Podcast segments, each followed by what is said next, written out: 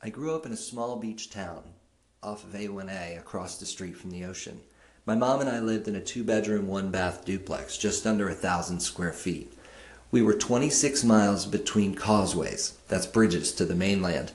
To get to high school, it was about a 15 mile drive, which took about an hour on the bus. So it was a big deal when I started driving myself. Ah, those were the days. Listening to the Humpty Dance, some Rob Zombie, maybe Vanilla Ice if I was lucky. The one thing I really had to get used to, though, was keeping the car filled up with gas. I didn't have a ton of money, and I liked to spend it on things not responsible. So it was often that I was running out of gas. There was only one station on my way from home to high school, so I really had to think about it, which I didn't do often. One particular time I ran out of gas,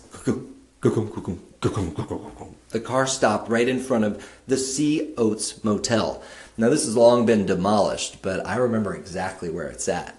I walked onto the property, about five motel rooms, and a maintenance man's house. Well, I knocked on his door, and nobody answered. I started looking around, saw a lawnmower. What's always next to a lawnmower? A can of gas.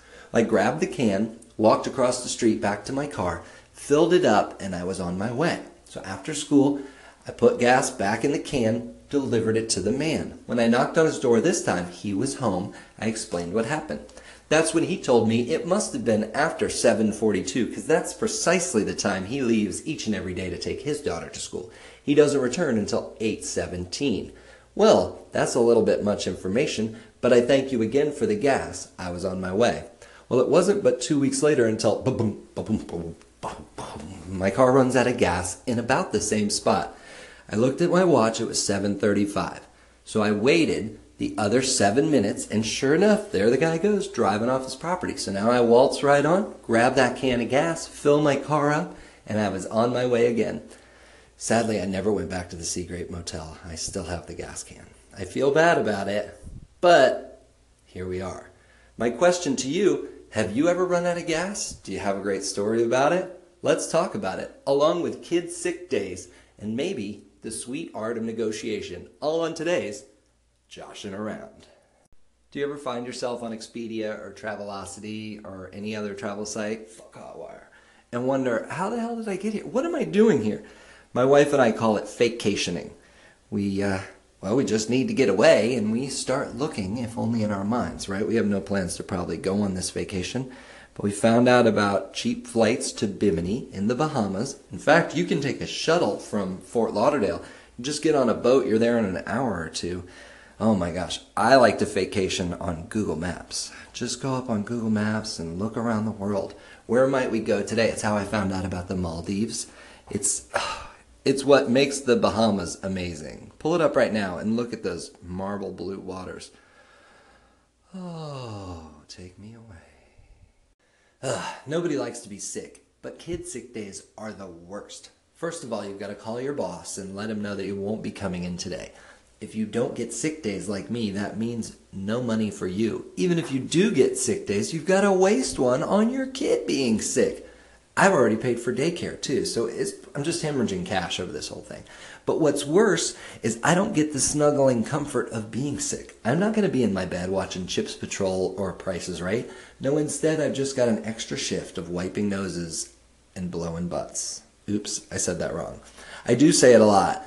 Gosh, I'm always here wiping butts and blowing noses. One of my older kids looked at me after I said it. You haven't wiped my butt in years. I looked at him and replied, Didn't you just throw up in my car the whole way here? Hello, joshing around. So, uh, thanks for calling in. And I don't know if you actually made a literal story about story about running out of gas, or if you're talking about, you know, you're physically like tired. But I'm gonna go with the first one. And uh, I remember this first time, first time date with a girl in high school. We ran out of gas on the way to take her home. One of the darkest roads you'll ever find. We had like hike to a, a house like a few miles away and talked to this old couple who were scared to death of opening the door for us. But they did.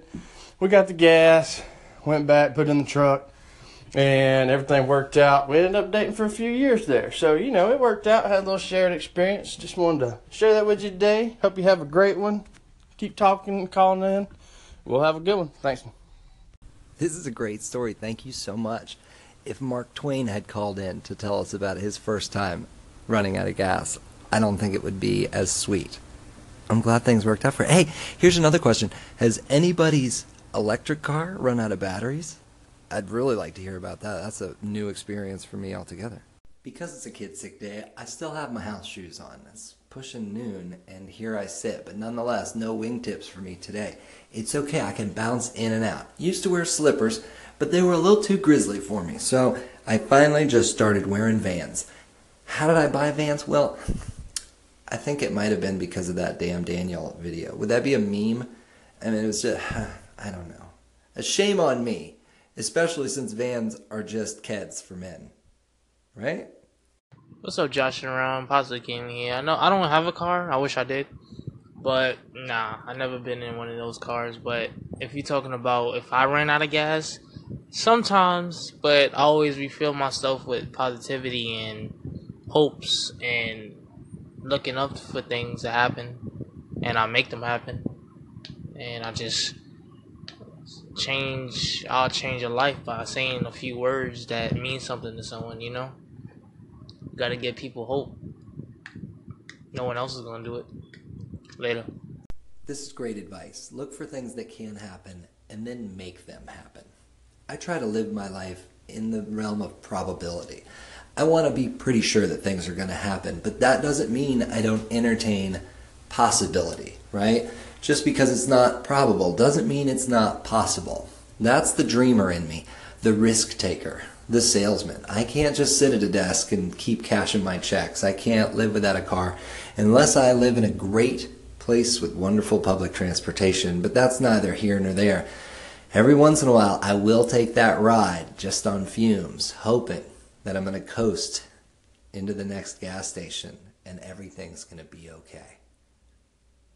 Speaking of something that needs a lot of fuel, United Launch Alliance is putting an Atlas V rocket into the sky tonight. If you're anywhere near me, look up to the heavens at around 7:52 p.m. and you'll see the spectacular sight that is a rocket launch. On top of the rocket is the Air Force's fourth space-based infrared system satellite bound for an orbit high over the equator. This satellite, built by Lockheed Martin, is known as SBIRS carries scanning and staring sensors designed to detect missile launches early and feed data to missile defense systems. I bet it could also figure out what you had for breakfast this morning. So be safe out there, everybody. So there's another reason to be positive.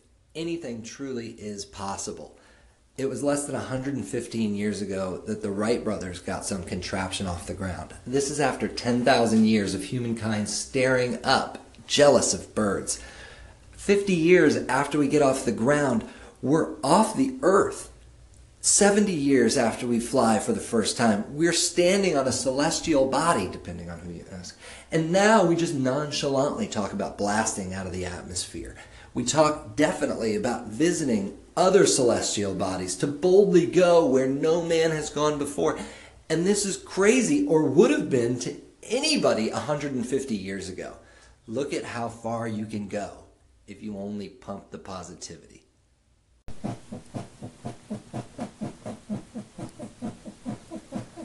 Welcome back to Ambient Noise on Anchor.fm. I've heard that sound before. Late one night, as a weary traveler, I pulled off the side of the road and stayed at the Governor's Inn in Tallahassee. Just as I was about to go to sleep, I heard what sounded like a hundred clocks ticking all at once. I couldn't quite figure out the sound until it was about to crescendo, and that's when I realized, oh, this is just people doing it in the room next door. Keep those ticking clocks in mind, though, when it comes to negotiations. Time is of the essence. However, timing is a little more important. You want to find somebody that needs to sell, doesn't just want to. Now, if it's something you need, sorry, you're going to have to pony up and pay full price. But if it's just a want or a whim, well, let's just try and get a conversation started. That's all negotiations are. Where to start? Since you can always adjust your price up, find a price that makes you so uncomfortable that you clench your upper thighs just when thinking about it, let alone saying it out loud. Once you've got your price, try and get that conversation started. A desperate person might say yes to your offer. Someone a little more aggressive might never answer at all. Keep in mind, they can do one of four things accept, reject, counter your offer, or just ignore it altogether. I don't like it when people don't talk to me, so ignoring shouldn't be an answer. But if they do, up the offer just a little more and see if that starts the conversation. If not, like I said, be prepared to walk away. That's how you find the deal of a lifetime. Today was a great day for Josh's everywhere. ESPN's Mel Kiper released his first NFL draft projections this year, with a Josh coming in at 1 and 2. Josh Allen and Josh Rosen look to be the first two picks off the board. Throw in Josh Jackson, and there's a chance three Joshes go in the top 15 picks. Josh team. Hopefully, their agents listen to today's segment on negotiations. I pray that all your tanks stay topped so you can make it home to a hundred ticking clocks. And we can all fill up the next time we start joshing around.